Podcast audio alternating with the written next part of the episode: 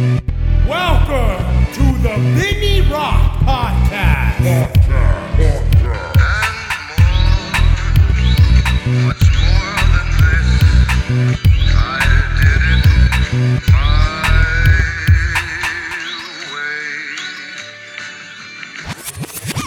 Hey, what's up, guys? You guys know that this show wouldn't be possible if it wasn't for our sponsors. I'm just going to give a couple highlights right here. I know I'm going to miss a few because uh, this is something new, but eventually I'm going to have more organization. I'll be able to hit all the key points. But right now, first off the top of my head, we're going to say Leadslingers Whiskey. Leadslingers Whiskey. Obviously, we have a bourbon, we have a rye, a spice or cinnamon whiskey, right? Yeah, I call it a cinnamon. Yeah, and a, and a and a spiced rum. So those are amazing. Find them in a, in a place near you. If you cannot find the Unicorn of Whiskey, please go ahead and contact one of the social media pages, Facebook, Instagram, whatever, and uh, we'll tell you what states we do have it in currently. There's a few surprises. We have a few big states that we just signed, so I'm pretty excited about that. Another one of our sponsors, and I'm proud to be an owner of this, is Warfighter Tobacco. Warfighter Tobacco is a brand that started no more than about a year ago and actually took off from the Drinkin' Bros podcast and now is continuing on to jump on with this podcast. Uh, obviously, because I am one of the shareholders. uh, but some exciting news in the Warfighter Tobacco world. Uh, we have partnered up with a big, big company. Plasencia Cigars is the ones that are making ours now. They are producing them for us. Uh, the quality of them has just shot through the roof. They're a Nicaragua brand now, and uh, they're ex- it's an exciting new thing. I think if you guys have had them before and you love them, you're gonna freaking die for these now. Uh, go check out warfightertobacco.com, Warfighter Tobacco on Instagram and Facebook. Give them a follow and check them out.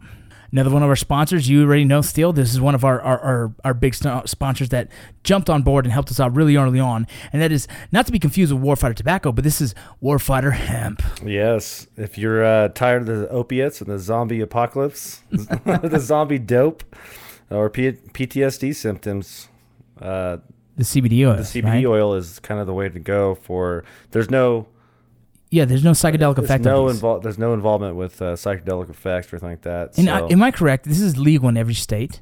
Yes, it is I'm- legal. Yeah, so this is one of the things. This is uh, something that Boone is a big, big uh, advocate for. This is uh, CBD oils. This is supposed to be. I haven't tried it yet personally. I, I need to jump on board, uh, but uh, I'm not sure if I'm allowed to yet or not. So I'm actually looking into that. Yeah. and I think I am. Even though I'm military, I think I'm still allowed to. You still got that CBD. stigma of it. Right, I'm nervous, right? Like, Yeah. all of a sudden you but let me double check on that for you guys before you do. it. If you're military, anyone else, go ahead and check it out. Um, this is Warfighter Hemp. Uh, what's the promo code for Warfighter Hemp? The promo code for Warfighter Hemp is Vinny, V I N N Y. It's it. That's Vinny. it. Just Vinny. Promo code is Vinny. You're Vinny. the man on that. Well, You're I like on that. If you use Vinny as a promo code, you'll get uh, a little bit of percentage off. Am I right? yes, sir. You will get ten percent. Ten percent off, and and uh, you guys use that code. Uh, check it out. Let me know how it goes. I would love to hear some of the feedback on this. Don't forget that's Warfighter Hemp. Uh, yes, and another one of our sponsors, Article 15 Clothing. You guys know where it's at, article15clothing.com. Check them out. They got women's shirts, men's shirts. They also got some winter line coming out here soon. Check it out. Hey, if you use the promo code ROCCO, R O C C O, I'm pretty sure it still gives you 10%. If it does, let me know. If it doesn't, let me know. Our next sponsor is Valor. ValorSpirits.com has a sweetener that is made from the nectar of the agave plant. Uh, these guys are two combat veterans, one Marine, one Army, are now just living a life trying to make a business and make it happen. I'm very excited to have these guys on board. If you guys want to check their product, you can find it on Amazon. If you're going to use the promo code, there's the only way you can get it on Amazon. You can use the promo code called Vinny Rock, and that's capital V, capital R. Okay, so check them out. That's Valor. It's an art. It's not an artificial. It's an actual sweetener. actual sweetener. Yeah, It's it's an good, actual though. sweetener, and it's good. It's very good, and it's made from the nectar of the agave plant. I love that.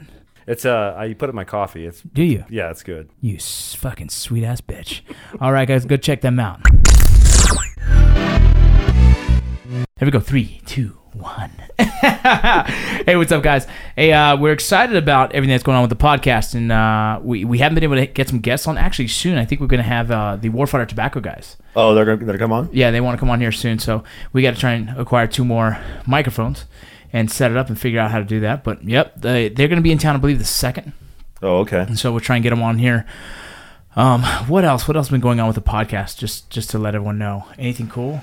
Uh, We got the stickers and the Vinny Rock box is getting getting ready to Yeah, be sent Rock- out. There you go. The Vinny Rock box is getting sent out soon. Oh, the website's up. Yes, the website is up. That's Man. like the most important thing. We didn't even talk about it. Yeah, there's a lot of things going on right now with the website. It's a little tough. I'm trying to get it fixed better, but right now, currently, it's pretty easy. If you just go to vinnyrock.com, you'll go straight to the Shopify site and you could uh, check out. There's two shirts right now on there. I'm going to get a Rooster Head shirt on there. Actually. Dude, I, I can't wait for it. Yeah, the design's too. getting worked on right now.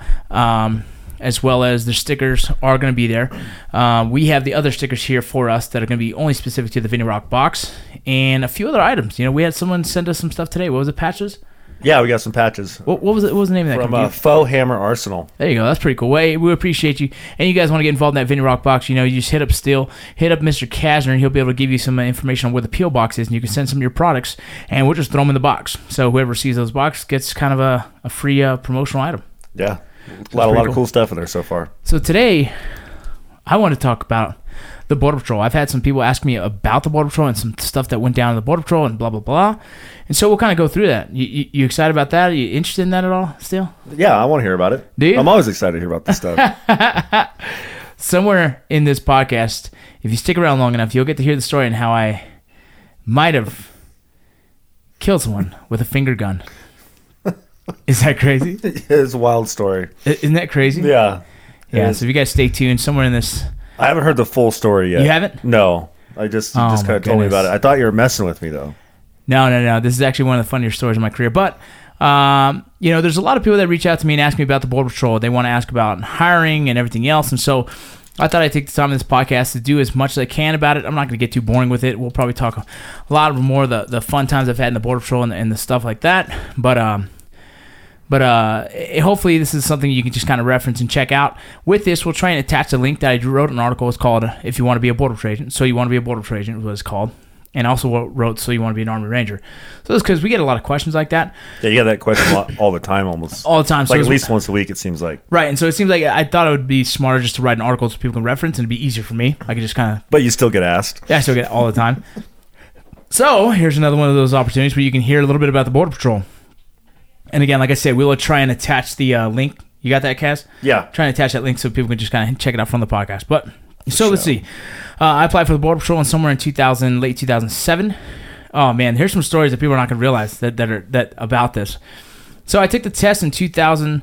I skipped the test in 2007 because I was supposed to take it actually June 15th while I was in Washington still when I got out of the military.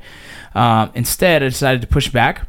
I asked if they could re, uh, reschedule it so while I was in Arizona I could take it. Um, I questioned whether I wanted to do the Border Patrol anymore because the fact that I got out and for some reason went through a phase. Um, maybe it was a little bit of PTSD. Maybe it was just a little bit of tired of that world. I just didn't want to do anything involving a gun. Nothing. And so I actually first got out, and I got out early for school. I enrolled in school got approved to go to uh, Central Arizona College. Uh, I was doing a lot of the fire program, the fire science program. And so, um, my like I'm telling you right now, my heart, my my my body wanted nothing to do with guns. For some reason, um, I left the military kind of like disgruntled, not about the military, but just kind of like I'm over that world. Kind of almost want to be like a pacifist or something. or- Yeah, I'm just like I don't want anything in, involved with that, right? And so, uh, I joined. I, I, I applied all, all over the place. This was kind of what I do, man. I don't care. I'll apply for anything. You already know my person. I'll apply for any job. And the first job that I got was Cintas. Cintas was a. Uh, I was telling you about that. Uh, Well, yeah, isn't it like a delivery? Like a they do all kinds of stuff. They deliver all kinds of stuff. But I was in the medical uh, side of it, so CPR lessons as well as CPR and medical lessons with uh, AED, and as well as providing um, kind of like filling the first aid kits. And so I did that for about one month, like solid, like really solid. I was driving around, I was doing it, and it was just a pretty cheesy job. I felt like I could do more than that, but at the same time, I just didn't want to do anything more than that. I was going to school full time, I was working full time because I got out and wasn't ready for for for the transition of financial dis- differences, right? Like the money, the the military paid for a lot of things I didn't expect. I got out and I was like, holy crap, there's a huge gap in money here that I don't have. So uh, I needed to work full time to get the GI Bill as well, uh, work full time, and then as well as get the GI Bill. So I had to go to school full time. Uh, and so it was pretty tough. But after about two months, I got a job at the prison. And so while I was at the prison, uh, I guess I started kind of getting more comfortable into my own skin again, and uh, as well as I was doing some reserve firefighting. Uh, I fought, I would say two fires, but the first one I didn't really get to do. I got there, uh, got the hoses ready. By the time we turned them on, we were a reserve fire department, and uh, the house was pretty much fully engulfed. You're like, we're ready to go. They're Yeah, like, "Hey, let's go in. I'm like, they're like, let's go, and I'm thinking, whoa, that's not a good idea. I mean, I'm not a firefighter yet, right? Uh, just some of the classes, but I'm telling you right now, that looks bad. Yeah, I don't know about this one, And guys. I think some of these firefighters are just like wanting to get to peace. These are all guys kind of like me, like want to be firefighters, but not really firefighters, and had an opportunity to get into a fire, right? You know what I'm saying? Like a, a private. you were fire- get you weren't getting like the helmet tattoos or Yeah, hoses or anything like that yet. Well, I walked around with yeah my fire shirts uh, of a you know a fire department that was just a small private thing. Whatever the case. So the first one was fully engulfed. So we you know we threw the hose on there. Pretty much kept the kept the houses to the left and to the right from from burning down, and uh, let the baby burn. I just had my first little experience, and I was like, well, that was kind of cheesy. That's gotta be cool though. Like, I mean, Dude, it you know what's sucks that somebody loses their house, but at the same time, you're like, that's an awesome fire. I think fire. I think everyone's attracted to fire. Yeah, especially every guy is. I was hoping that I was going to sit there in the fire and it was going to speak to me, kind of like uh, Backdraft. I was thinking of seeing like seeing the wizard, and I was going to be like, "Oh man, this is great!" Right?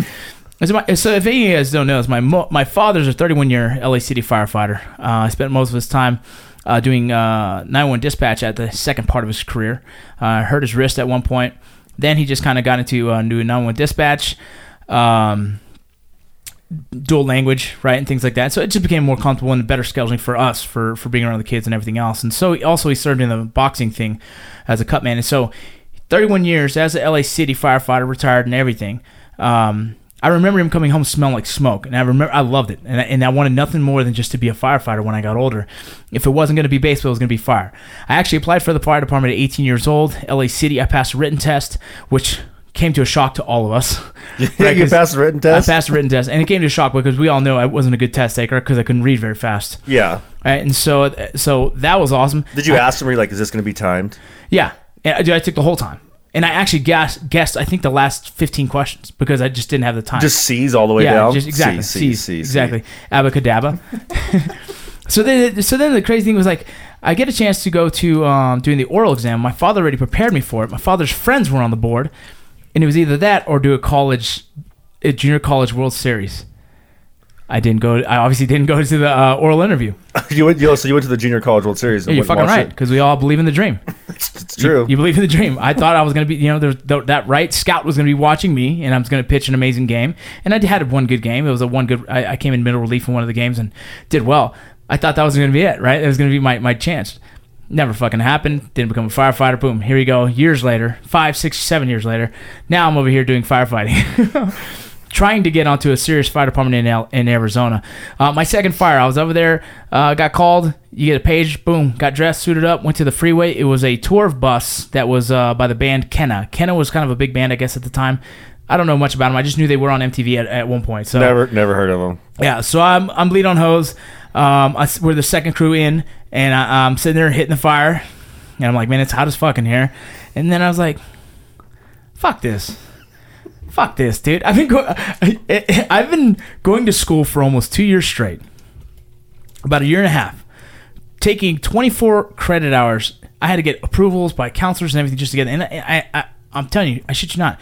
I was going to uh, Central Arizona College and Mesa Community College just to get all the fire science classes. again.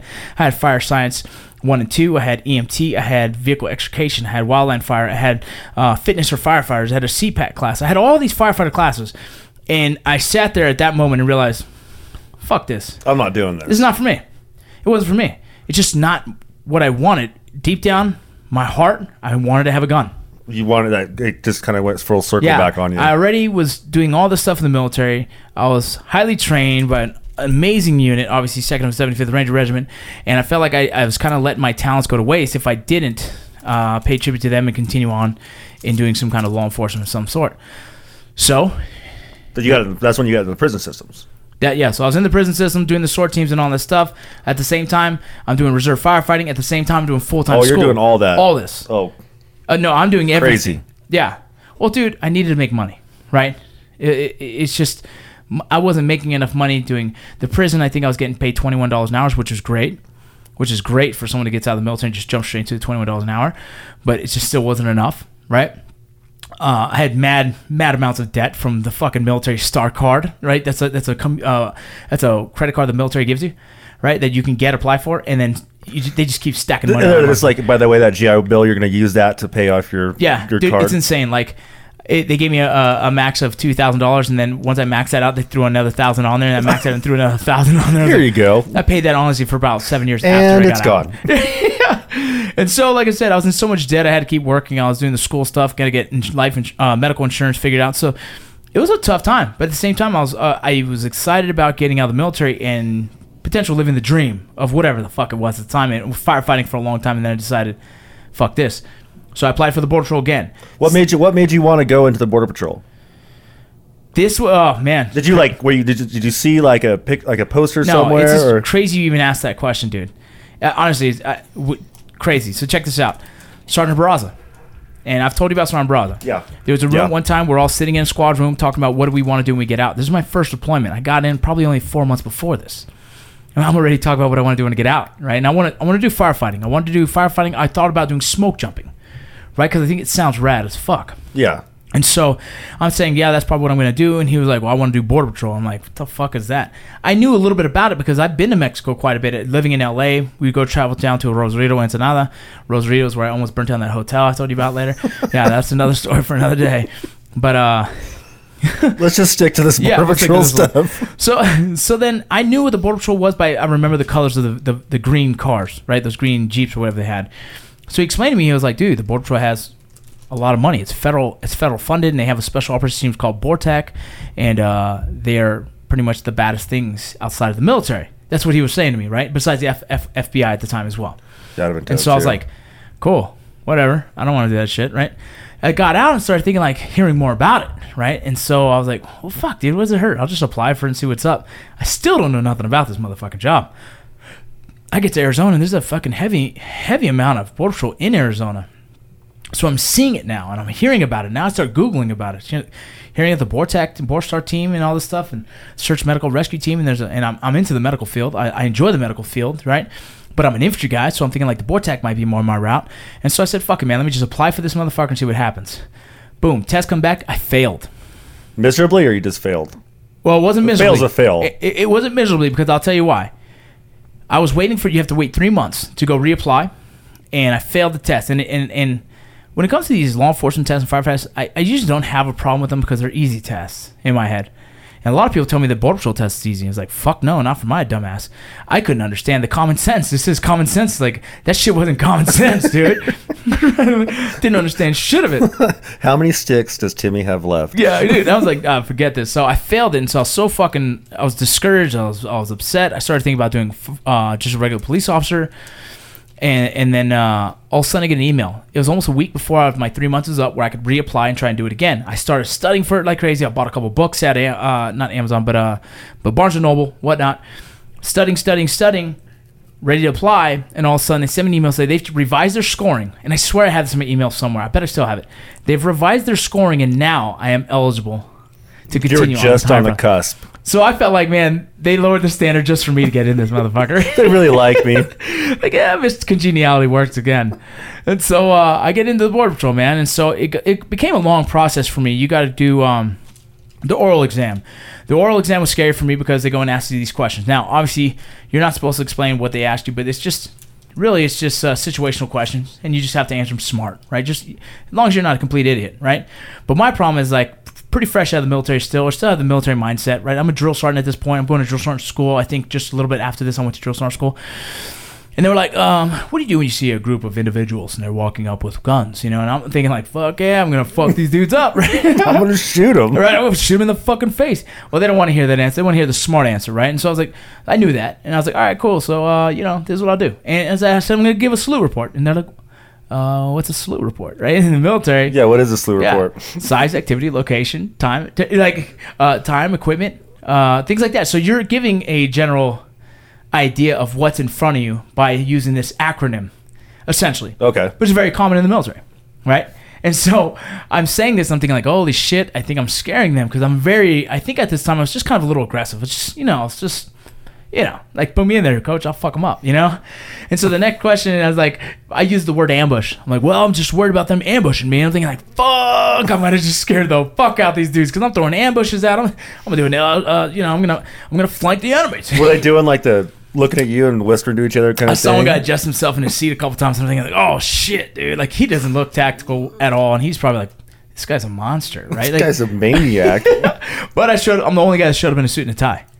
Oh, that you always got to show to Right, suit, and tie, fresh shave, looking good. I I only do that because my dad would have made me, right? If he heard anything less, he would have smacked me. Yeah, right. So, uh, you know, uh, luckily I got to go. I got the thumbs up, pass that, and continue on. Uh, then there's a physical exam. There's a there's all this other exam. The hardest one, the lie detector test. You got always got to take a lie detector Brother- test for law enforcement stuff, right? Brother, they, you- they you heard know- they asked you some weird, weird Well, questions. I've had one before. I've had one before. Yeah, and they asked some crazy questions, but this one was a legit lie detector test. I've heard bad things about it. I heard how scary it is. The Border Patrol has one of the most difficult lie detector tests. What do they call it? They call it a, um, polygraphs. Yeah, yeah, one of the polygraph most difficult polygraphs uh, in the federal government. And so I was terrified, dude, because reasons, right? a lot of reasons. a lot of reasons. A lot of reasons to be scared about you, this, you man. did a lot of things when you were younger. I've days. seen really good dudes not make it, right? And Yep. I, I, I, you know, I use and you're wondering like, what questions did they ask them? bro. Like they- I, I use this quote quite a bit. This is Nick Palmisciano. He says himself. It, it goes like, "I'm a good man, not a great man." you know what I mean? Like, like I've done some dumb shit as a kid, right? I've tried some weird drugs. Yeah. I've just done dumb shit, and so now I'm terrified. Like, dude, I got through everything. I was in California at the time for like vacation, just taking a vacation. I forget what the reason I was even there for, and they give me a call. I'm right outside Ola Boy's print shop. I was with Ola Boy at his shop, just visiting him. What's up, Olie boy? Old boy, we love you, buddy. And so we're gonna get some Rooster Head shirts out there soon. But I step outside to get the call, and the guy goes, "Hey, man, you know, I know you had a TS clearance in the military. Um, you know, it looks like all your drug history and everything else, all the other issue happened before the military. So we're we're, we're feeling really good about this. We're not gonna have you take the lie detector test at this time. So we're gonna give you." Push you on forward and continue on through the hiring process. Oh, so you didn't have to take it? Nope, didn't have to take it. You're Well- you're probably one of the luckiest people I've ever met. I know, and that was the hardest reason. That was the biggest reason why I didn't want to get out. Because I was like, dude, if I ever want to get back in, I'm, I'm screwed. Because like, it's just a scary thing to have to try and do. You know, and like like I said, uh, we all do dumb shit as kids. There's people that are way better people than me, and I, I just get nervous about that. And I'm not even a bad dude, right? It's just, it's just I was just a curious dumb kid. Just just did some wild things in the younger days. whatever the case. So hey, I'm in. I'm in the border patrol, right? So now I'm worried about the physical fitness there. I was a little out of shape at the time, just kind of like I am now. What did you say? You were like 240 or something like I that? went in there around 236. You're 236. which I'm way out of shape compared to that now. My size, I'm way bigger than I was then. Right now, I think I'm still 260. I'm 264, somewhere around that. Man, maybe 268 today. I don't know. I felt heavy today. I woke up heavy. you just know when you're like four sure. pounds heavier. I think I had a little, little too many carbs. But whatever the case. feel full today. So I get in there. Cool story. I'm gonna, I'm gonna throw my boy's name out. I hope he doesn't get mad about this. I'm driving my little car to the orientation, and I pick up this big old monster of a dude. He's about 265, no neck, huge white just, boy. just jacked. Yeah, just walking like a big old goofball. And I'm like, hey, dude, get in here, man. You're driving uh, the Border Patrol uh, inter- uh, orientation? He goes, yeah, get in. First conversation we had, dude's the coolest thing. I was like, hey, man, what'd you do before? He goes, man, I played uh, football, a pretty high level. I was like, he goes, uh, I, I was, he is a non drafted free agent for the Minnesota Vikings. So you understand what that means? Yeah. He was pretty much a pro ball player. Yeah, yeah, He definitely. just got, he got cut the last day. He's better than He's, he's 99% of the guys out there playing my football. 99% of the guys I've ever played with in, in high school and everything. Like, Exactly. The guy's a stud. He was a middle linebacker. He was actually an outside linebacker in college. He went to middle linebacker, and then I guess he wasn't reading the plays fast enough for the for the major league scouts, whatever the case. He got an opportunity to go play overseas, and that got canceled too as well. So, all right, now what? What does this big ass motherfucker do? He joins a federal agency, right? He, he joins the border patrol. So he tells me he was a, you know, played some high level sports, and I'm like, fuck, dude, that's what I want to do my whole life, dude. I wish I, uh, I always wish I played professional baseball, you know. And he's like, man, you were in the military? I was like, yeah. He goes, man, I always wanted to be an Army Ranger. And I was like, holy shit, motherfucker. Did we just become best friends, bro? Yup. Because I was an Army Ranger, right? So it was cool, dude. So luckily I had that dude at my side, man, and, and uh, we got through the academy. The academy is tough, man. You get there, they ask like who has military experience. I did my best to not raise my hand because I just didn't want extra attention on me. I'd rather try and be the gray man as long as possible. It doesn't really happen when you have a chin like mine. But I mean, do they already know that you're in the military? So I think they do. They asked, so they were just kind of stared at you like, is this guy going to raise and one his guy hand? says, or- one guy says, if I look at your file and I find out that you weren't mil- uh, that you were military, and you didn't raise your hand, we're gonna have a problem. So obviously, then boom, that's when my hand raised. They started asking questions like, "What'd you do? What'd you do? What'd you do?" I didn't say anything other than, um, "I'm a drill sergeant." So obviously, I became one of the. Just trying to be coy. I wasn't gonna say anything else, did I? I don't want. I don't need attention on me, man. I just want to freaking get through the damn class. You take that target on your back when you Right. telling them that you're, you know, Yeah, a I- ranger and all that kind of stuff. Kind of a big deal, you know what I mean? nah, I I was just like whatever. So uh, we get it, we do it. It was tough, man, because obviously I don't read very fast. Um, school was never a strong suit, and a lot of the academy was uh, immigration law was just was law was fucking reading and writing and studying and tests, tests, tests. And like I was very fortunate enough to barely get through it. I had some a lot of my friends, Chris Smilo, freaking Miguel Malari, freaking Daniel Ramirez. Like these are guys at the top of my head that helped me study to get through this course. Yeah, didn't you say that you you didn't finish very high in the in the No, academic wise, I was one of the worst. And- academic wise, I barely got through. Yeah. I actually barely got through academic wise. You had, a, I believe it was an 80%, and I, I was probably like an 82. You see what I'm saying? And that was because the last test put me over to the 82. Like I was, I was blade running this motherfucker, right? like it was scary. But then you got physical fitness. I'm one of the top guys. I was actually number two in physical fitness. My buddy Miko Malari, again, the motherfucker beat me, which pissed me off more than anything, right? Um, but I had a lot of issues in the academy as well, dude. Like, like besides that, I also graduated with the leadership award. That's uh, whatever, right? It's another one. It's congeniality awards because I knew how to, how to shine boots and, and, and square people away. Yeah. I got the leadership award, which is it's cool. I, I'll take it, but it is what it is. But at one point, man, so just so I didn't have to sh- cut my hair, I shaved my head, and the only clothes I brought was like white t-shirts because it's not a fashion show for me either. So I had some white shirts, regular old pants, had a shaved head. Obviously, I have the tattoos Just looking gangster. looking like a damn cholo, right? Looking and I don't gangster. mean to do that. I wear my ball caps. I got my straight bills. There was a dude out there at lunch. He sits there, and this is a big. The Border had a big problem with this. A lot of guys were, were there was a lot of people that were f- being found to have have ties with cartels and gangs. Oh, get yeah, to help them Right. help them get through and all right, that help get through. And so obviously, uh, they looked at me and, and, and they profiled it, which understandable. But the guy didn't even get a chance to talk to me. He just saw I actually was put under investigation for gang affiliation right away. And I told him, I said, dude, like if you knew me, you would know that's not the case. Like I'm nothing, not even close to that, right? you know, so. I stayed away from that. Right. So right away, boom, I get hit with a, a- an investigation. I have to write a memo. And the border patrol, you understand, every time you get in trouble, you got to write a memo. Anytime someone puts you in question, you got to write a memo. So I had my first memo. Second memo, I used to wear a KIA bracelet. I haven't got one in a while. Actually, I need one. So if any of you guys out there listening, if you got an extra KIA bracelet, I'm looking for my uh, a Dale Brehm, a Ricardo Barraza KIA bracelet. I've had them before. I don't have them anymore. Um, if anyone has an extra one, please send them my way. I'd appreciate that. But uh, so I had my my Dale Brehm and Ricardo Barraza uh, KIA bracelet, and so they told me that I had to take it off. That's not part of the uniform. I was like, no, I'm good. Yeah, you weren't going to do Right. that. So I had to write a memo. So then they make us wear these things in our pockets that are called a, um, forget what it's called, something like your silent partner, something like that. That's what they call it, like your partner, other border patrol agent who passed away, right? And so I had that in my pocket, and, they, and again, they made me write a number, another memo about not taking on my bracelet. And I wrote this memo and said, listen, you asked me to have my silent partner. I was like, I have my silent partners on my wrists as well. I was like, these guys from the military, blah, blah, blah, blah, blah. Argued it the whole way. Finally, I got a memo back saying, you can keep it. Thank you. So that's another issue. Yeah, like I was going to take it off anyway. Right. And so then the third issue, I get locked out of my room. I go there and I ask a lady, is like politely, dude. I use, you know me. I use manners for everything. Yeah. So this one girl, I've never even met. I've never said a word to. Just thanks, ma'am. She walks up, unlocks my door. Boom. I go in. The next day, I'm accused of sexual harassment of this girl. Bro, you know how scared I was. Damn, I bet. How scary is that? Like I've never, like I'm like who? They're like, oh, she works down there. I was like, who? They show me pictures. They don't fucking know. I, I, don't, I think that's the girl opened my fucking door.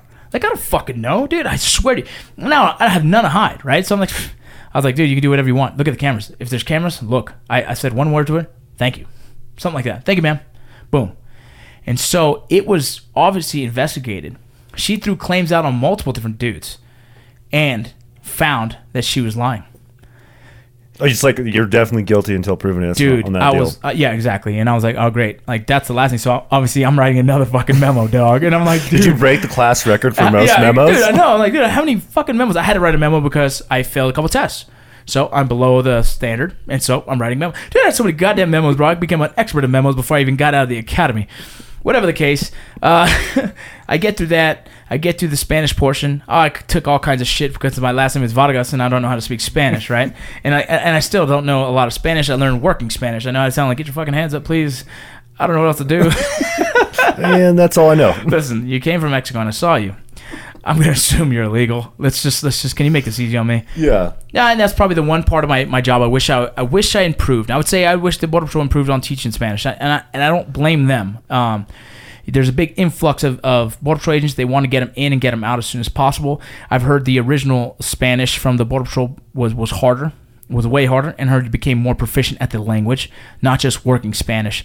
Uh, that would be a gripe, I guess. Uh, as as as functional as you should be, uh, you really aren't. Well, they need more. Like uh, with the way everything's going right now, they're going to need more agents. Yeah, and it, it's interesting, man. Like my views on immigration is just one of these. It's it's this weird thing. Like let's just hit that real quick so we all understand we're all on the same Yeah. page. I believe uh, immigration needs to be more. There needs to be more education. I think um, illegals, uh, illegal immigrants. I think people coming from other countries need to have a better education on what the rules are here, so they know what the what what can happen. Uh, I believe a lot of them are fooled in believing that they can come here and do this and do that and, and, and stay here. Um, so I think that's partly our fault. I think America needs to give a better education to other countries on how to become citizens. And I believe we need to make it, I wouldn't say easier, but a more fluent, flowing system to get people that have good backgrounds, that have no no uh, illegal criminal history and great education, people that we want here, right? And as well as some of the, some of the people that just work their asses off, migrant workers, whatever the case you want to call them, that want to come here just do work and go back. I mean, I'm good with that, right? For me personally, but at the same time, it's just one of those things like if you do the proper paperwork and do it right. It shouldn't be as hard, and it's super hard. I mean, Yeah, it's very difficult. I have get. a friend. I have a friend who his wife's coming from England, and just it took twelve years, thirteen years, fourteen years, right? Really? Yeah, That's crazy. no, that's, uh, and that's true, and it, and it and it's terrifying for them to try and pass and fail and stuff like that. And some people are here for work visas, some here for for all these other different reasons. I've heard I've heard things where people from other you have to take a test to be a citizen. Right? There is. There's a- And there's so actual that naturalization test, There's yeah. a test that I mean most fifty percent or if not more Americans Will couldn't even it. pass. Yeah, Oh, yeah. They'd, but they'd fail it. I've never tried it, but we should try it. All right, I'm yeah. down. Yeah, let's find it. But the case is, um, I understand why people want to come to America, right? Plain and simple. We- Absolutely, it's the greatest country in the world. I, I believe that. I believe it's one of those places where you can be as successful as you fucking want. You can work your ass off, and a lot of the other countries don't have that opportunity for them. So of course you want to come here, right? I also understand the threat that we have with uh, terrorists trying to come into here and, and act as if they want to be acting citizens, but turn around and fucking bring harm to America. So I know that too, right? So I'm sitting on the fence of both sides. I've lived the life of seeing terrorism overseas in Iraq and Afghanistan, so I'm a little bit more sensitive to that side of things. I also come from my, my half Mexican side. My grandmother or my grandmother's family is originally from Mexico, right? And I understand why they came to America in the first place, right? For the land of the free, the land of, of opportunity. Yeah, if they didn't come over here, you wouldn't be where you're at now. Correct. My mother to be where she was at and then continue on with, with the cycle. And so it's always a tough thing to talk about and to understand and be in the position where I've had guys, um, illegal immigrants, that you do your job and I, I, I, I snag up and, you know, we, we, we bring into custody. Um, and, and they question you. Like, dude, aren't you Mexican? And you're like, fuck. You know? It's Yeah. like, yeah, yeah, I kinda- am, dude. But but I'm also doing my job. I'm also doing my job in in the best way I see fit to protect America. And America, i- i- and if you're coming here illegally, there's either one, you're uneducated to know there's a right way of system to do it, or you've done it wrong in the past because you were fooled, and now you have to only do it this way. Or you have a criminal record that's pretty fucking shady and you can't do it the right way. So there's a lot of reasons why, and I don't know how to decipher that by looking in you in the eyes. So all I have to do is do the right thing by arresting you, bringing you into custody, and let the courts figure that shit out. You see what I'm saying? Yeah, you just got to do your job. And that's essentially what you're doing, right? So there we go. So uh, we get out of the academy. I get out of the regular academy, get out of the Spanish academy, boom, I head over there. So you still have two years of uh, trying to be a regular border patrol agent. You have two years of doing the uh, field training, pretty much they call it, right? You're doing testing, you're doing all this really sh- weird shit, but you're still learning how to be a board patrol right? Um, Wow, that's a long time. You get really specialized in it. well, it, but consider a journeyman.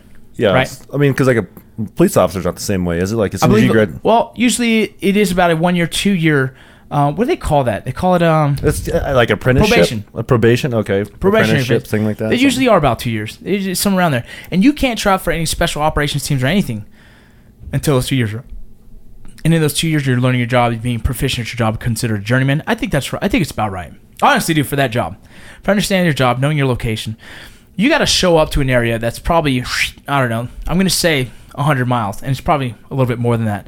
And you have to understand which each area in this 100 miles is, and where every sensor is in this, um, where all the uh, where all the, the the key terrain features. So if I'm over here chasing a guy, be like, hey, over here by the red tree, and everyone knows what the red tree means. Yeah, you were telling me the other day Right. how you guys use like You just- landmarks, like a yeah, there's landmarks, right? There's a hill. There's a maybe a, an old broken down bus, man. There's an old fucking gate, right? And so you have these landmarks, the Balasso Gate, right? These these the, the Christmas tree. These are all things that are landmarks that, knowing your area, knowing your terrain very well, you can help assist some of your partners in the event that they have a lot of illegals coming their way, right? And so catching illegal immigrants is one thing, but I think the most exciting thing I've ever done was catching uh, dope.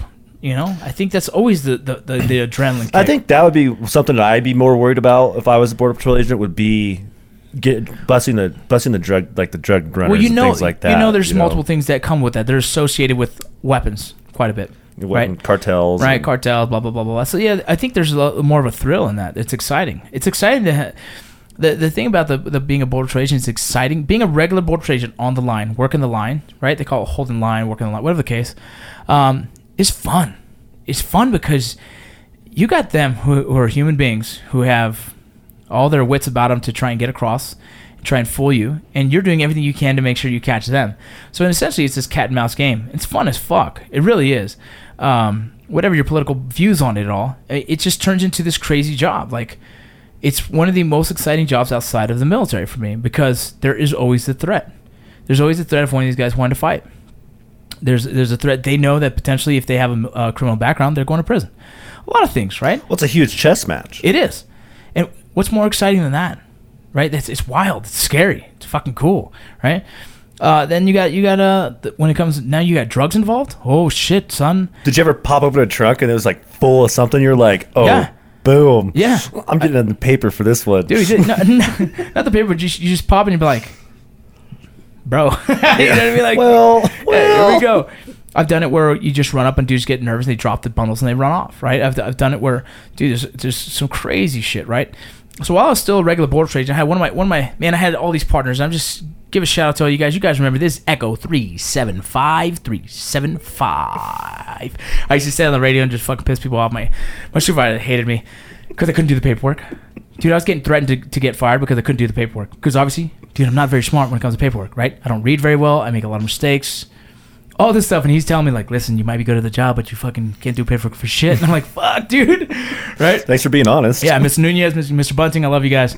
Uh, but the thing is, I had my my boy um, Carlos uh, De Leon. He was is is my one of my partners that they just connected us together because we worked our asses off. We were trying to find shit, right? We go from one area, skip our area, and go straight to the, the shit, right?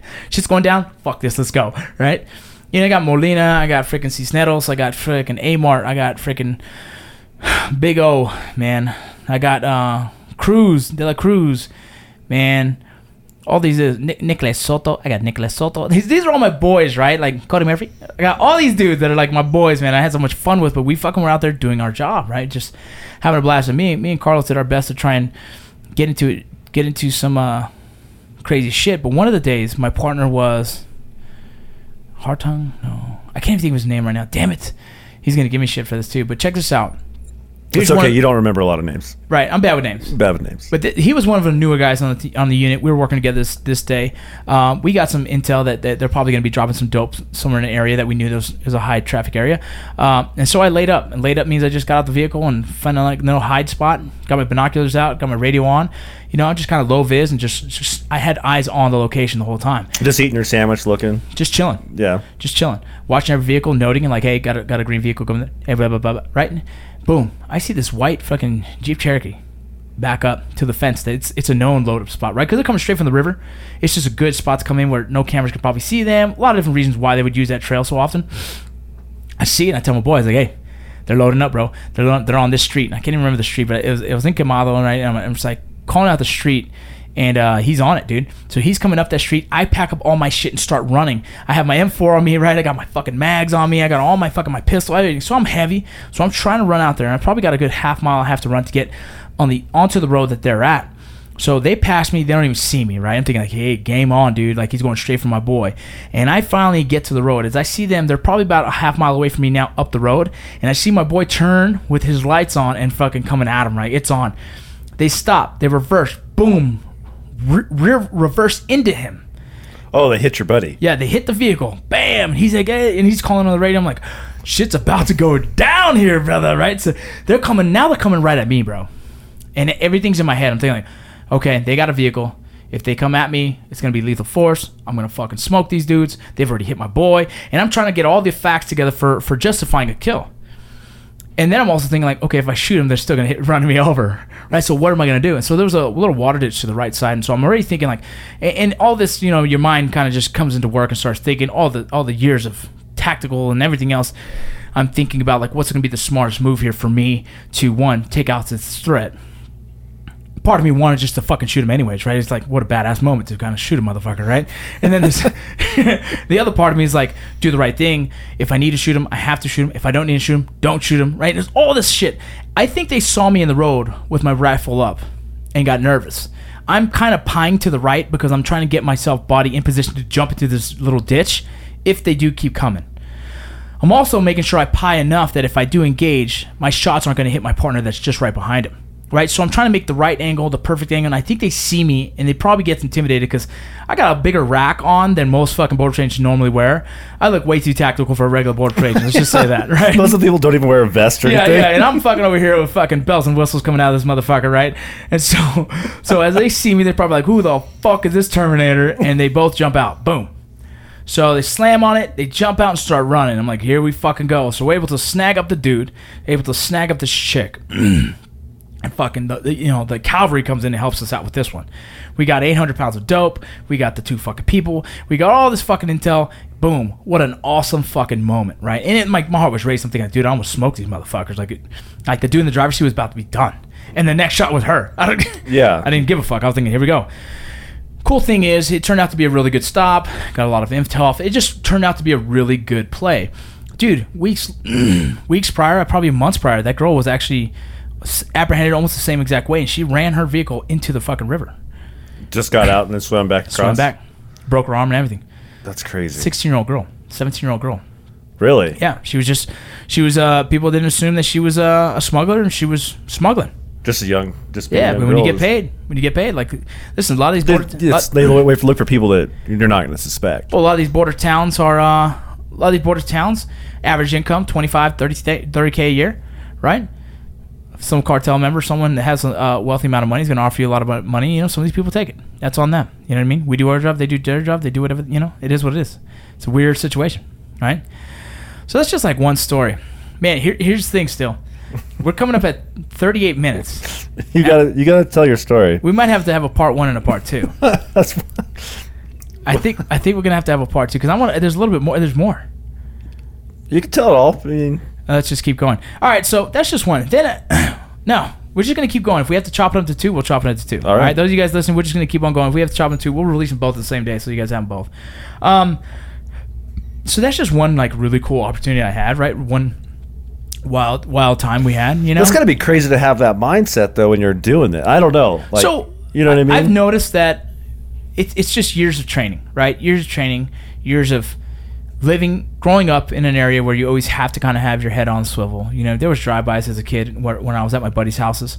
You know, I was at my boy's house. There was drive-bys there. We heard it down the street. There's things like you just know when to be smart. When it, so it's kind of raised with the street smarts already.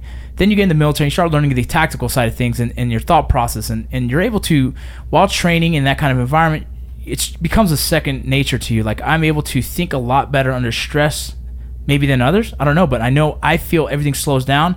Thought processes are made.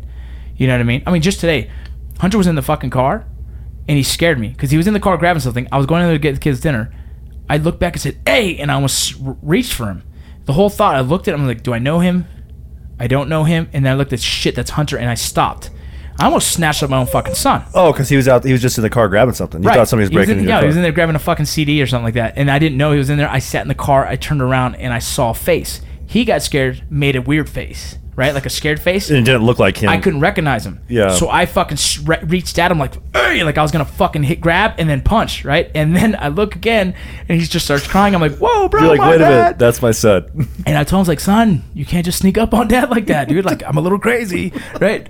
But but the Christian was like, you good? I was like, yeah, man, I'm a little stunned right now because like the whole I had a whole thought process before I snatched him up and I realized it's my son and that bothers me. But at the same time, like if it was a bad guy, I would have snatched You've his been fucking ass protecting your son. Right. So it's this weird thing, right? And it's just years of doing this, right? Even in the prison system, when I got in a fight uh, with that inmate.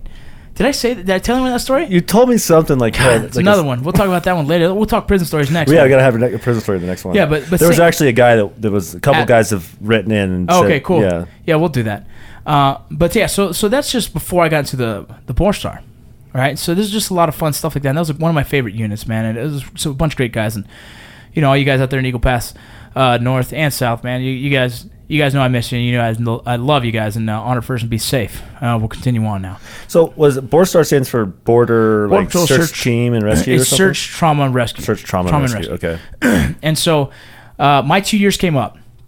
I actually spent a year that activated as a drill sergeant. Luckily, being in the military, my time kept going. I got out, was able to finish my training in time to try out. It was Borstar showed up before Bortac, just just timing. Um, like I said, I was kind of over the tactical scene because of the fact I felt like I didn't want to. I didn't want to play Army Ranger when I wasn't an Army Ranger anymore, right? I kind of felt like I wanted to do medical and maybe hopefully do the tactical guys some right by being a ta- a good tactical medic. Really, it's kind of like that's where my heart was at at the time. You know, um, lost some of those those two my, my two boys. I wasn't there, but in my head, it was just what chased me to want to be better medical.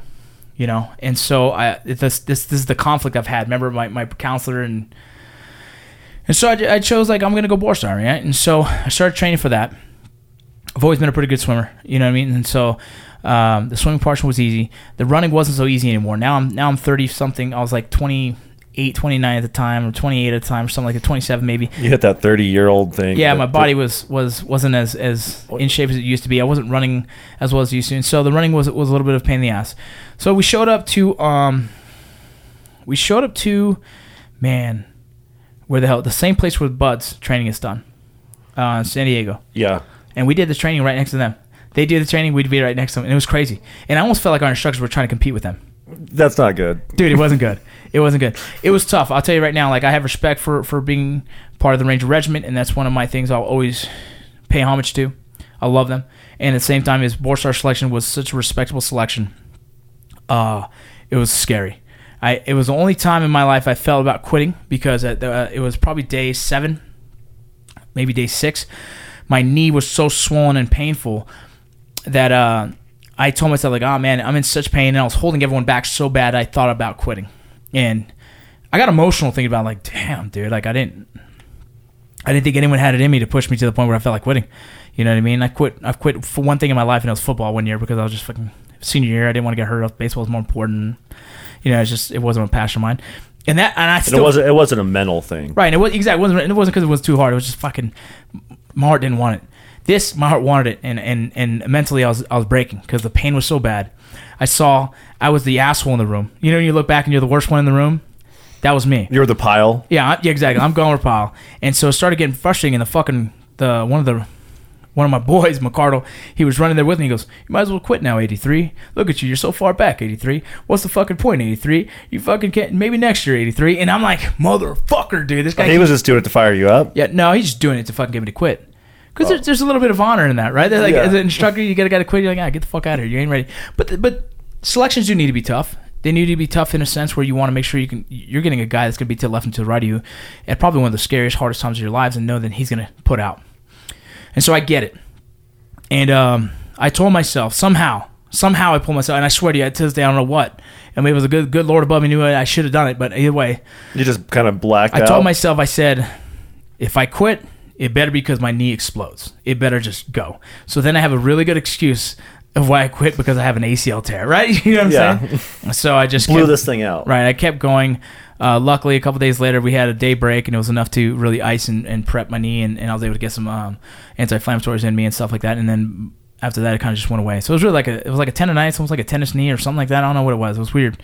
It was painful. Really bad inflammation. type Yeah, but at that time, I wasn't a physical specimen, right? Everyone else, I used to be back in the day. Now I'm not. I'm just a guy that had a lot of experience, and so I'm helping mentor a lot of these guys to just get through it, even though it sucked, right? And my boy, even my boy Smilo, right? Like tough ass dude, but like there was times when we were. Bo- he's like.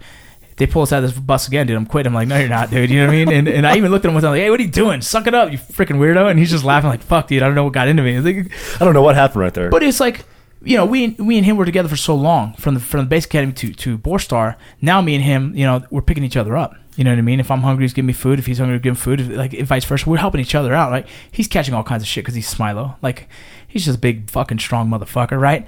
You know, and just he's, a build ox. Right, he's just a fucking ox, and people are giving him shit because he can't do fucking flutter kicks for shit, and he has fucking like twelve abs, right? yeah. but it doesn't matter. The kid's a monster, right? Each of those legs weigh hundred pounds. Right. Like, well, cause, yeah, because he's got quads, quads that are the size of fucking ham hocks. Damn it.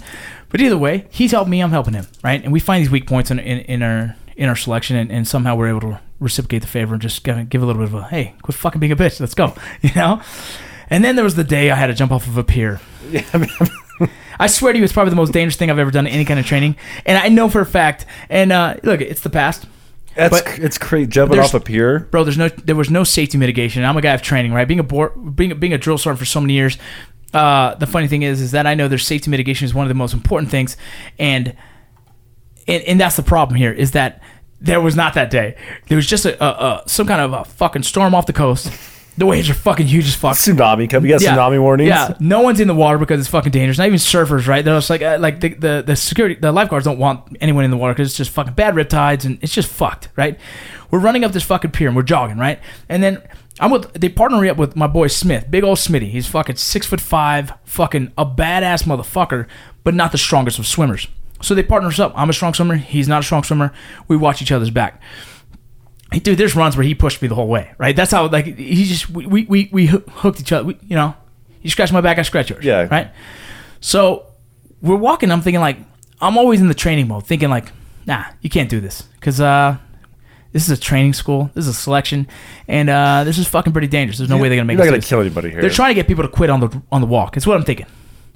Then we get to the fucking end of the pier, and the instructor jumps off. I'm like, oh my god, we're about to jump off this bitch, dude. And then Did you want to just turn around? Everybody turn around and Dude, just start running back? Or dudes are two by two, bro, jumping in, like jumping. lemmings. dude. I was like, get the fucking. I'm one of the last ones. I'm like, oh my god, like I'm not gonna act scared, but I'm scared like a motherfucker, bro. What are we doing? Dude, the la- I don't jump off high shit, right? The last time it was when we were in Chico jumping off fucking Bear Rock, or whatever the fuck it yeah, was up called. at, up at Bear Hole or Yeah, and so it's like, oh, dude, don't tell me I'm gonna have to jump off this bitch. I fucking, I hate that. And so, um, yeah, It looks like you're probably sixty feet up too. it, it was terrifying. It was terrifying. And the water was cold. We jumped off, and and and again, I'm just like acting like I don't give a fuck. I'm just, I just did it, right? And I'm terrified. But you're inside. shitting your pants I pretty much pissed and shit myself at the same time. Yeah. So I gave myself a little bit of water enema, jumping from that high and fucking and being scared as shit. Uh, we get in the water. Me and Smitty start swimming. I'm like, all right, Smitty, let's start swimming. I'm trying to explain to him how the how how waves go. Right, waves come in sets. Right, and from what I'm used to, is about three sets at a time. Then you got a little bit of a break, and then three sets, a little bit of break, three sets, kind of kind of concept, right? I've done a lot of swimming in the beaches because I grew up in San Fernando Valley, in the San Fernando Valley, and we'd just go to fucking Santa Monica. We'd go to Venice. We go wherever the fuck. And so swimming in beaches is not unfamiliar. I'm actually pretty comfortable with it because that's kind of why I'm a stronger swimmer is doing swimming like that for so many years. We're swimming, we're swimming, we're swimming, and realize like, dude, it's probably a, good mile swim is what it looks like. It's a long ways. you guys are getting sucked out. Yeah, and you just keep coming, right? Like you're you're double paddling because as you're paddling and you got to get bring back, and so it's just a pain in the ass.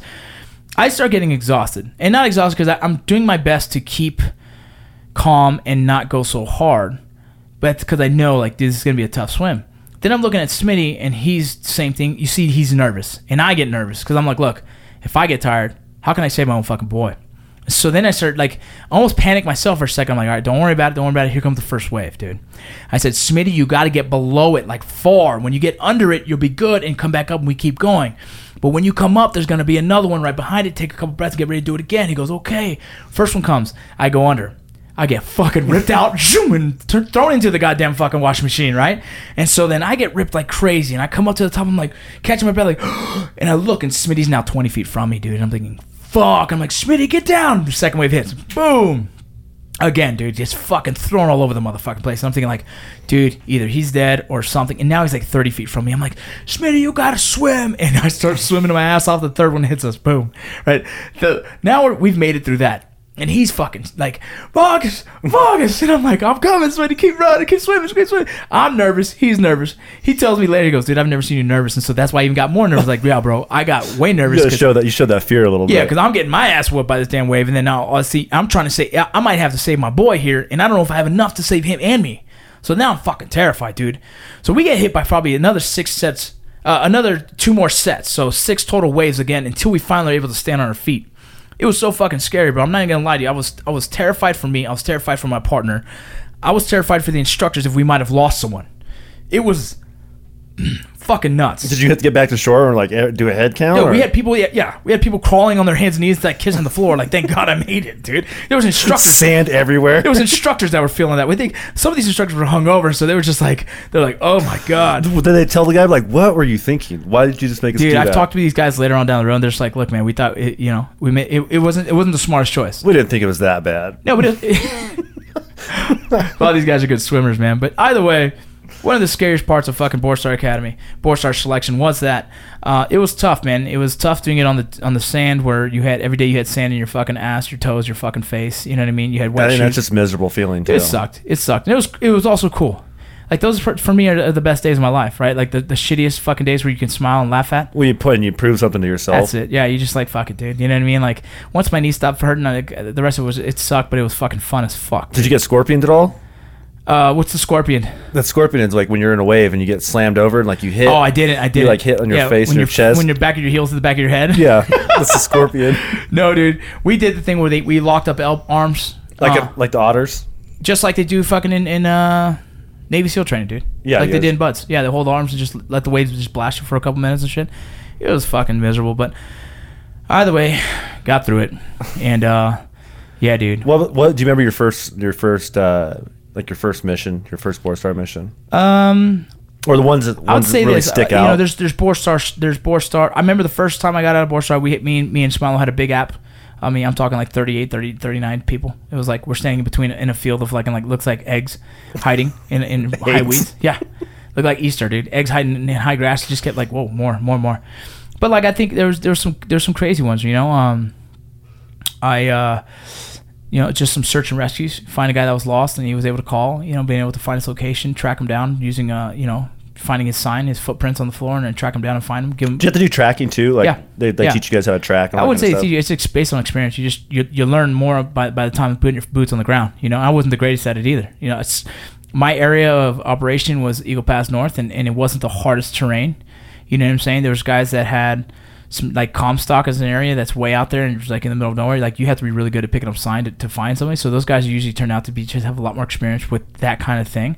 Smilo was great at it, dude. Also because he had years of hunting experience of tracking down deer and shit. Yeah. So me personally didn't have any experience, so I'm learning on the fly, man. I got decent at it. I felt I felt pretty comfortable. I could hold my own, but there was guys I've seen on, on almost a full run be able to pick up sign and keep moving, and like that to me is like fucking impressive as shit. You know? That is crazy. Yeah, I'm not fucking greatest at that shit, dude.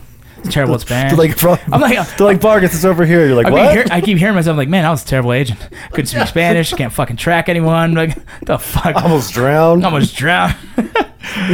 so uh no man, so we had some I had a cool swift swiftwater rescue. You know, that was pretty cool. We rescued about eight guys one day and it was it was pretty scary for me and and it was exciting and and just to hear the guys just be just just honored that you're able to save them and say thank you and That's I was gonna say. That's kind of what it what it's Well, got to be about. It's the is- best feeling in the world, is, you know, when you when you say somebody, you find yeah, somebody. these guys like big old dudes, just grown man hugging me, man, and it's like you know because I just rescued them off. I the mean, they were terrified. Yeah, terrified. It, was an oil rigger vehicle They got flipped over because of water. They didn't expect the water to be as powerful. So yeah, dude, those are the things you do it for, right? You do, that's why I, I wanted to choose that route.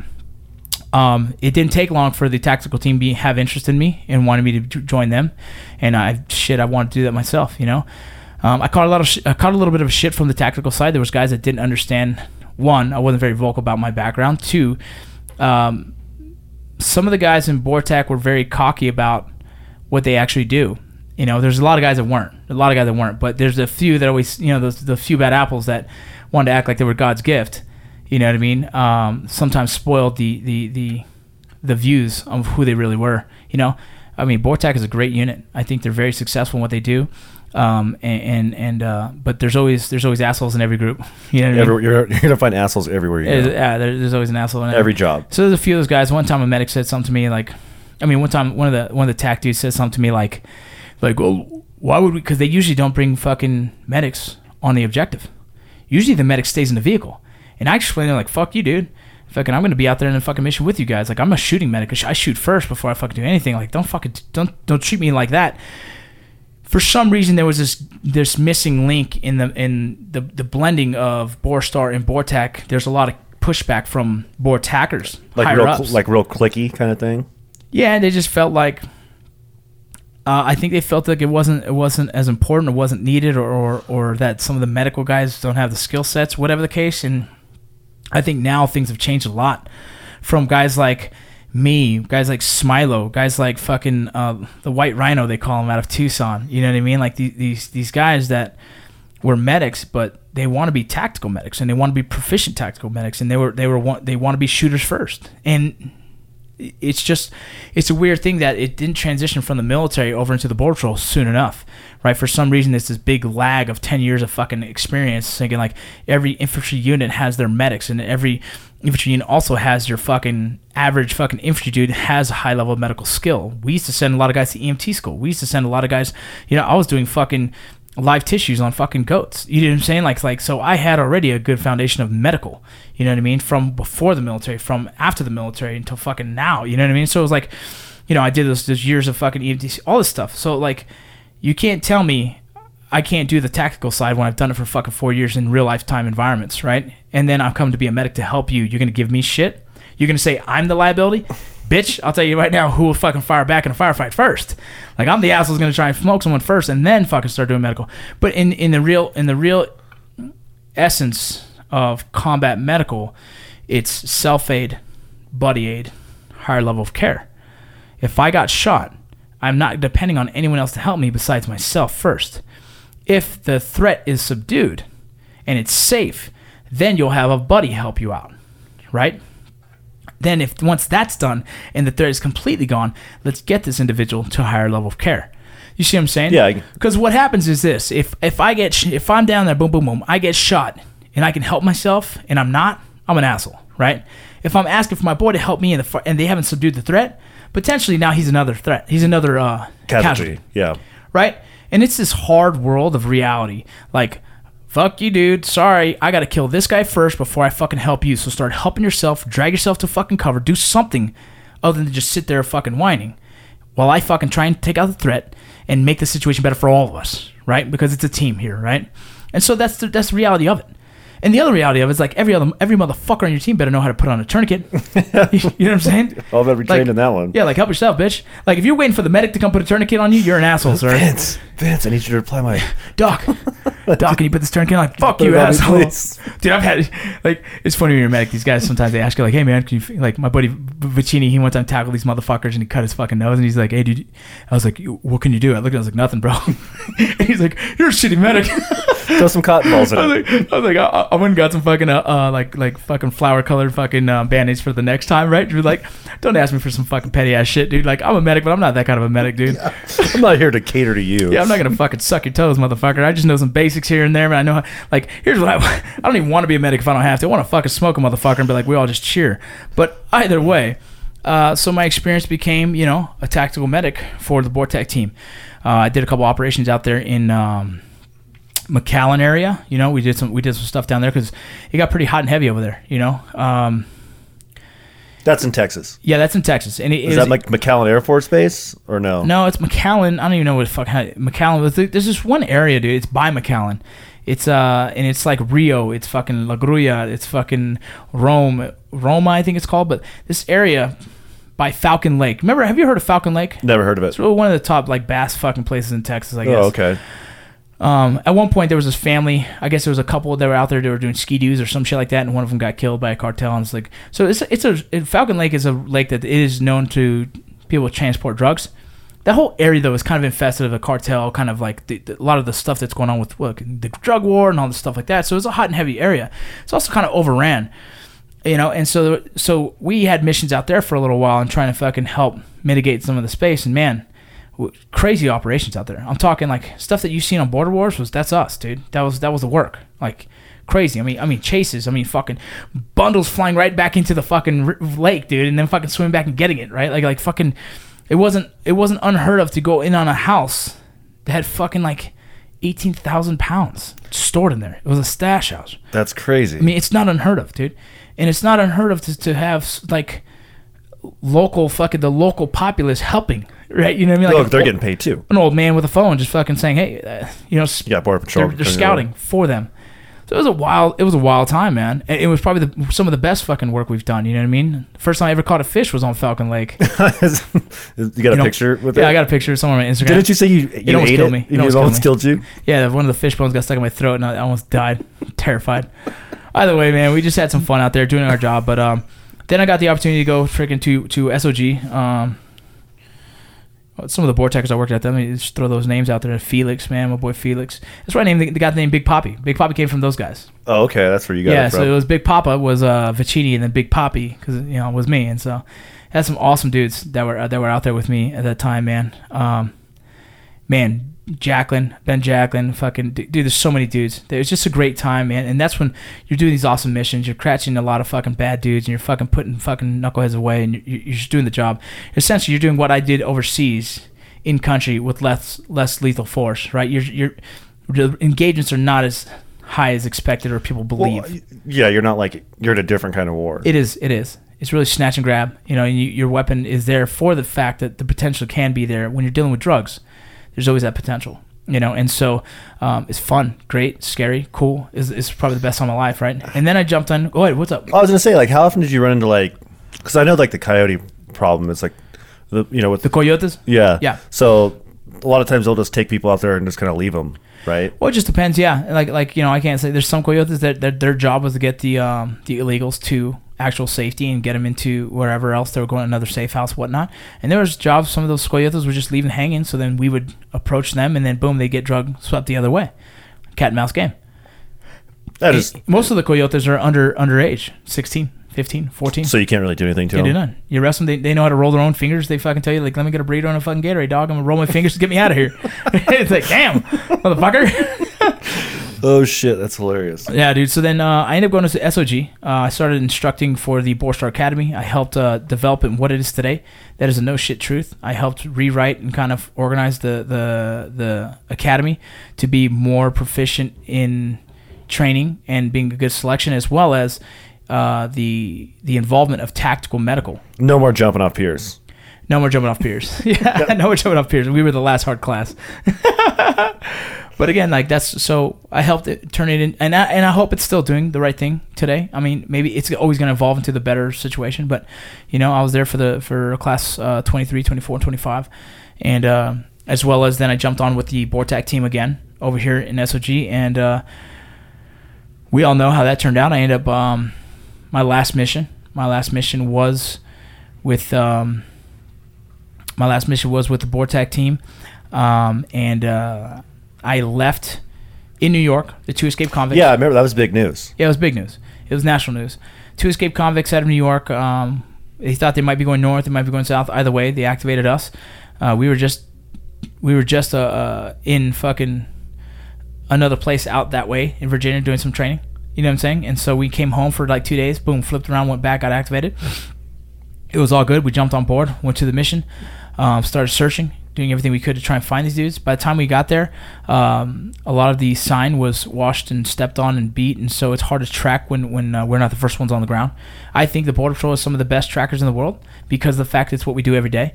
You know what I'm saying? And so when when the Border Patrol gets called in and and the area's already fucked up, it's hard to. There's nothing you can really do. Uh, Then. Yeah, so when it comes to that. we, we had some cool operations. We freaking we, we, we air assaulted into a fucking abandoned building that we heard that they were there. We uh, fucking did a boat fucking mission straight onto as fast as we could, jumped onto the fucking island that that they were there as well. You know what I mean? And just kept coming up short, just just a day late and a dollar short. Uh, at the time, my daughter was turning uh, how old is she now? 12, 15? I don't know. She was probably turning probably 9, 10, something like that. 9, I think it was. And um, this is the time in my life where, where I really started wanting to make the better decision for my family. Uh, I felt that Article 15 was taken over. Um, I'm- was real happy with that. Leadslingers Whiskey got launched. And I was hoping that, you know, that was going to be enough for me to be more of a family man and be around my house. And so I decided to um, ask my supervisor if it was okay if I I went home uh, since we kind of came up in a dry spot. Like it kind of died off, and we were going to stick around for a couple days and see, you know. So we all went out karaokeing. The next day, I said, "Hey, dude, do you mind if I fly home?" So I flew home, kind of a goodbye for the guys. We we, we had a couple beers, karaoke, had a good night, and then I, I took off went home. I was home uh, setting up for my daughter's birthday, and I got the call that uh, Matt was shot. Um, one of the escape convicts was shot, and I got the call that it was it was one of my, my boys on my team, and so it, it became this weird thing for me. I was really I was excited for my boy to get to smoke this motherfucker, right? I was pissed I wasn't there to fucking smoke this dude too, right? And and to get my shots in as well, and you know, I was hurt that me as the medic was not there in the event that he might have been able to get hurt, my own team. Yeah, I was hurt that I made the decision family over work, and I also understood my decisions because the place I am in my life at the time, I I, I knew it was the right decision. So that's uh, when I decided I needed to resign. Uh, you know, in my head, if you're if you're a medic for a tactical team and you're a half-ass medic, well then you're no good to anyone. And so that was my time. But that you're kind of feeling yourself that you were you were Yeah. 100. percent as much as I loved the team, I loved everything about it. I was choosing family over them, and and at some point, it's it's smart. You could have got yourself hurt or somebody else I, hurt. I could have got someone else hurt, Uh, or or you know, I'm thinking too much about the family and not the mission. And you know, and like, I th- I believe to be great at something, you have to go all in. And uh, I wasn't being a great medic because of the fact I wasn't all in. And it was just time. There's too many other distractions in my life that were for me were more important. Um, if I didn't have Article 15, didn't have Leadslinger's whiskey, I probably would still be doing it till this day, right? because I mean you do miss that job. I've heard you. I miss it. I I've feel like you uh, it it's hard to walk away with something you feel good at. You feel great at. I feel like that's it's just it's home. You know, I had a I had a, a supervisor. Um, he mentioned one time to me. He said, and I've written this before because because what he said, and, and he was a, a Bortac soup and uh, Eagle Pass, and he goes, you know, in the end of the day, who's going to be at your deathbed? He was like, in the life that we live, you might have made it to the point where you have no one at your deathbed and you'll be dying alone. You know, and and so I thought to myself like maybe maybe I want to be the guy that does have my family at his deathbed, right? Like, who's gonna be holding my hand with it in the moment I pass away? And the the life that I was living, um, it was it was a lonely road. Yeah, It was a lonely road, that's what you're the family man you are today now. right? And so I do my best to try and you know, like I said, I wasn't always a great fucking dad. I always chose the mission first, you know. And so um, this was just the beginning steps of me trying to be more relevant in my kids' lives. Again, if I didn't have a secondary opportunity like Article 15 or Leadslingers, I never would have made that choice. Um, I probably would have eventually walked away from the tactical side and started doing more office jobs and shit like that. But I, I think it would have left me still empty. Like this job, what I do now, what I do for you guys for doing a, a podcast and telling you my stories and, and telling you my fucking mishaps, my life, the ups and downs and all arounds um, it fulfills me. It does fulfill me. You know what I mean? The message that we receive, uh, you know, it, it it makes all this worth it, you know, but, but, uh, yeah, so that was the reasons why I resigned from the border patrol for no other reasons other than, um, everything that I had in front of me, it was just time to let it go. Are you going to tell your story? Oh my God, I thought I forgot. Okay. so before I joined, oh, actually, so when I was in Borstar, this, this is the story about, oh, you guys already know what the story's about. Here we go. So when I was in the Border Patrol up in Del Rio, I was in Del Rio, uh, I was in the SOD team because I was just made Borstar at the time. Uh, and we were doing some training at in Del Rio. Me and uh, a couple of my boys decided to do some jiu-jitsu just because we had some downtime waiting to get released. We go to the mat room. I take my gun off, put it on the counter, and it's just in greens, boots, everything. I took my top off, and we're doing jujitsu. We're rolling, and I'm teaching kind of uh, how to escape and just stuff, just basic stuff you learn from the army. I'm just kind of teaching these guys some basics. Um, and so then the, the supervisor comes in. He goes, his, his supervisor Wood. He goes, "Hey, why'd you guys get out of here?" Uh, I was like, "Oh shit!" So I, I live an hour from there. So as soon as they give me the go ahead, I'm out. Right. So I grabbed my jacket, zipped it up, and I left. I start driving. As I'm driving, I always change the radio to the location I'm at. I get into Eagle Pass area, an hour away from where I was doing jiu-jitsu, and I hear on the call like, "Hey, do we have anybody who could respond to the 10 7 something like that, like one of the sensors that went off?" And no one replied. And it was like, "Hey, is there anyone out there that can help out? We're kind of getting, you know, we've gotten a lot of traffic today and just need some help." And I was like, "Hey, man, this is, uh, I believe at the time, yeah, I, was, I think I was, since I went to medical, it's Mike 205. Yeah, this is Mike 205. How can I help you?" Hey, what's up? Hey, Vargas, you think you could go check it out? And I was like, yeah, I'll just check it out. So I park and walk in because it, it sounded like it's going to be good traffic. I hit cameras up. Cameras like, yeah, it looks like we have like four. I was like, okay, cool. I'll uh, I'll just walk down and help him out. Um, as I start walking down, I realize I don't have my gun. You left it at the. I left it in fucking Del Rio an hour away. Yeah, dude. And so then I whip my phone out, and I'm hoping cameras don't see me texting as I'm walking into the spot. I'm walking into the spot. I'm texting. I said, smile. I said, "Hey, I need you to go to the fucking gym and grab my fucking gun." He goes, "What?" I said, "Dude, I left it on Of the counter." all people and of all things you could do, dude, no shit. I took a call and not realizing I don't even have my fucking weapon with me, dog. Bonehead ass move. And I'm not gonna I'm not gonna lie and say it was the only time I've ever done that, right? Like I'm fucking I got I got these weird brains. it's just the only time. It's just the only time. This that is was the time really I- I should have had it. Yeah. So uh so now I'm sitting there thinking like, dude, this is good traffic, right? Camera sees four. I'm hiding in this bush texting my boy. He says, Yep, he's on his way to go grab it. I'm like, cool. And then I'm sitting there like, what the fuck am I gonna do with me and four fucking dudes? Right? Like I don't even know what the fuck to do. So I decided to have the the, the quick response. Oh, so I got another partner. He goes, he hits me up. Hey man, I'm not very far from there. I'm coming up. And I said, sounds good. Stay up top. I'm gonna scare them to you. Right. So I'm trying to spook them to run up straight to him. So we kind of had it had had an idea of what to do already, and I felt like, okay, cool. I have another guy here. Normal the time, if you just jump the group, they call it jump the group. You just snag them, no big deal, right? Just jump out like, hey, pop. And like, right. some of them fight, some of them don't. Some Uh, them you run. got me. Right. So I'm thinking like, okay, this shouldn't be too bad, but damn, I'm nervous right now because I don't have my gun. It's me. So this guy's coming. We're good to go. So then I take a knee, dude, and I'm thinking like, I, I, I thought of the idea. I was like, all right, I'm gonna pull out my finger guns. I'm gonna use For people who don't know right now, you're actually using no your shit, fingers. two for- fingers and a thumb up, like I have a gun in my hand, and I'm gonna say, "Parte." and so I stood up, and right when they, I let them get past the drag, the the dirt road, and I, as I see all four of them, I'm like, all right, now's a good time. So I jump right at him and hold my gun right to the face and said, Parate. One dude screams and jumps right back into the river, dude. I snag up the first dude that's right next to me. The other two jump in the river as well. All right, and so I got this dude, and he's fucking wailing. He's flailing. He's trying to get away. And I'm like, calmate, calmate, calmate. You know, I'm telling like, calm down, dude, calm down, fuck. And then as I do that, my buddy, the, radio, uh, I think Cameron said that I, I, I jumped the group, and they're running back. So my other buddy comes down with his vehicle, and fucking I fucking start trying to throw this guy in the back of the vehicle, and then the girl's screaming, "He's got a gun! He's got a gun! He's got a gun!" And I'm thinking, who the fuck has a gun? Right? So now I'm thinking like, dude, I don't have my gun. Some other motherfucker has his gun. My boy's barely getting here, so he's jumping out and he's like, "What's going on?" It's like they ran that way, and I freaking I'm trying to shove this dude in the truck. The dude's putting his hands out like a fucking cat going into the water. He's like, "Fuck you, dog." He's stronger than he looks. Yeah, and I'm looking to the right and I see his homeboy having trouble swimming. Like I see him like, you know, he ain't swimming right, dude. He just doesn't know what he's doing, right? And then I tell, uh, he was like, hey, I think the, my partner was like, hey, I think he's drowning. I was like, okay, and. Dude, I'm a Borstar agent, dog. This is what I do. So I'm thinking, like, hell yeah, I'll go get my fucking rope bag, throw it in there, we'll snag this dude up. But I can't get this motherfucker in the damn back of the damn truck. So I said, hey, if you don't fucking let go, I'm gonna fuck your buddy's gonna drown. He goes, what? And I shook him, boom, threw him in, locked him in. Mind you, I did not put handcuffs on him because there's such the situation. I secured the truck. Boom. I run over there. As I run over there, I'm like far away. I'm talking, I'm 40 feet from where I want to be, where I want to throw the fucking rope bag. I snagged the rope bag from my boy. I said, put water in, put water in. As I'm running down, he's putting water in the rope bag. And as I'm about to throw, the dude goes under. Under. Like, gone. That was it. And then Done. you didn't see him after that? No, so I go back. I'm, I'm I don't have my truck. It's way up there, so I'm trying to get my shit, and uh, I'm looking. I'm like, dude, pay attention. If you see him, fucking throw the bag in there.